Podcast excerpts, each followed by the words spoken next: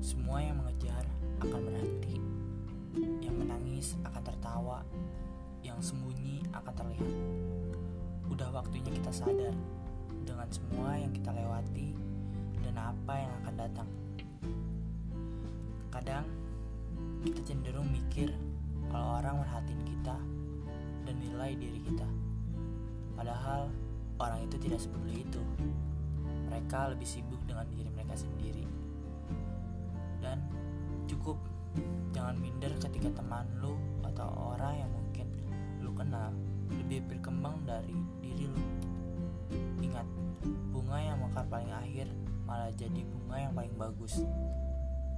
Dan jangan cari apa yang membuat kalian nyaman, tapi carilah yang membuat kalian berkembang.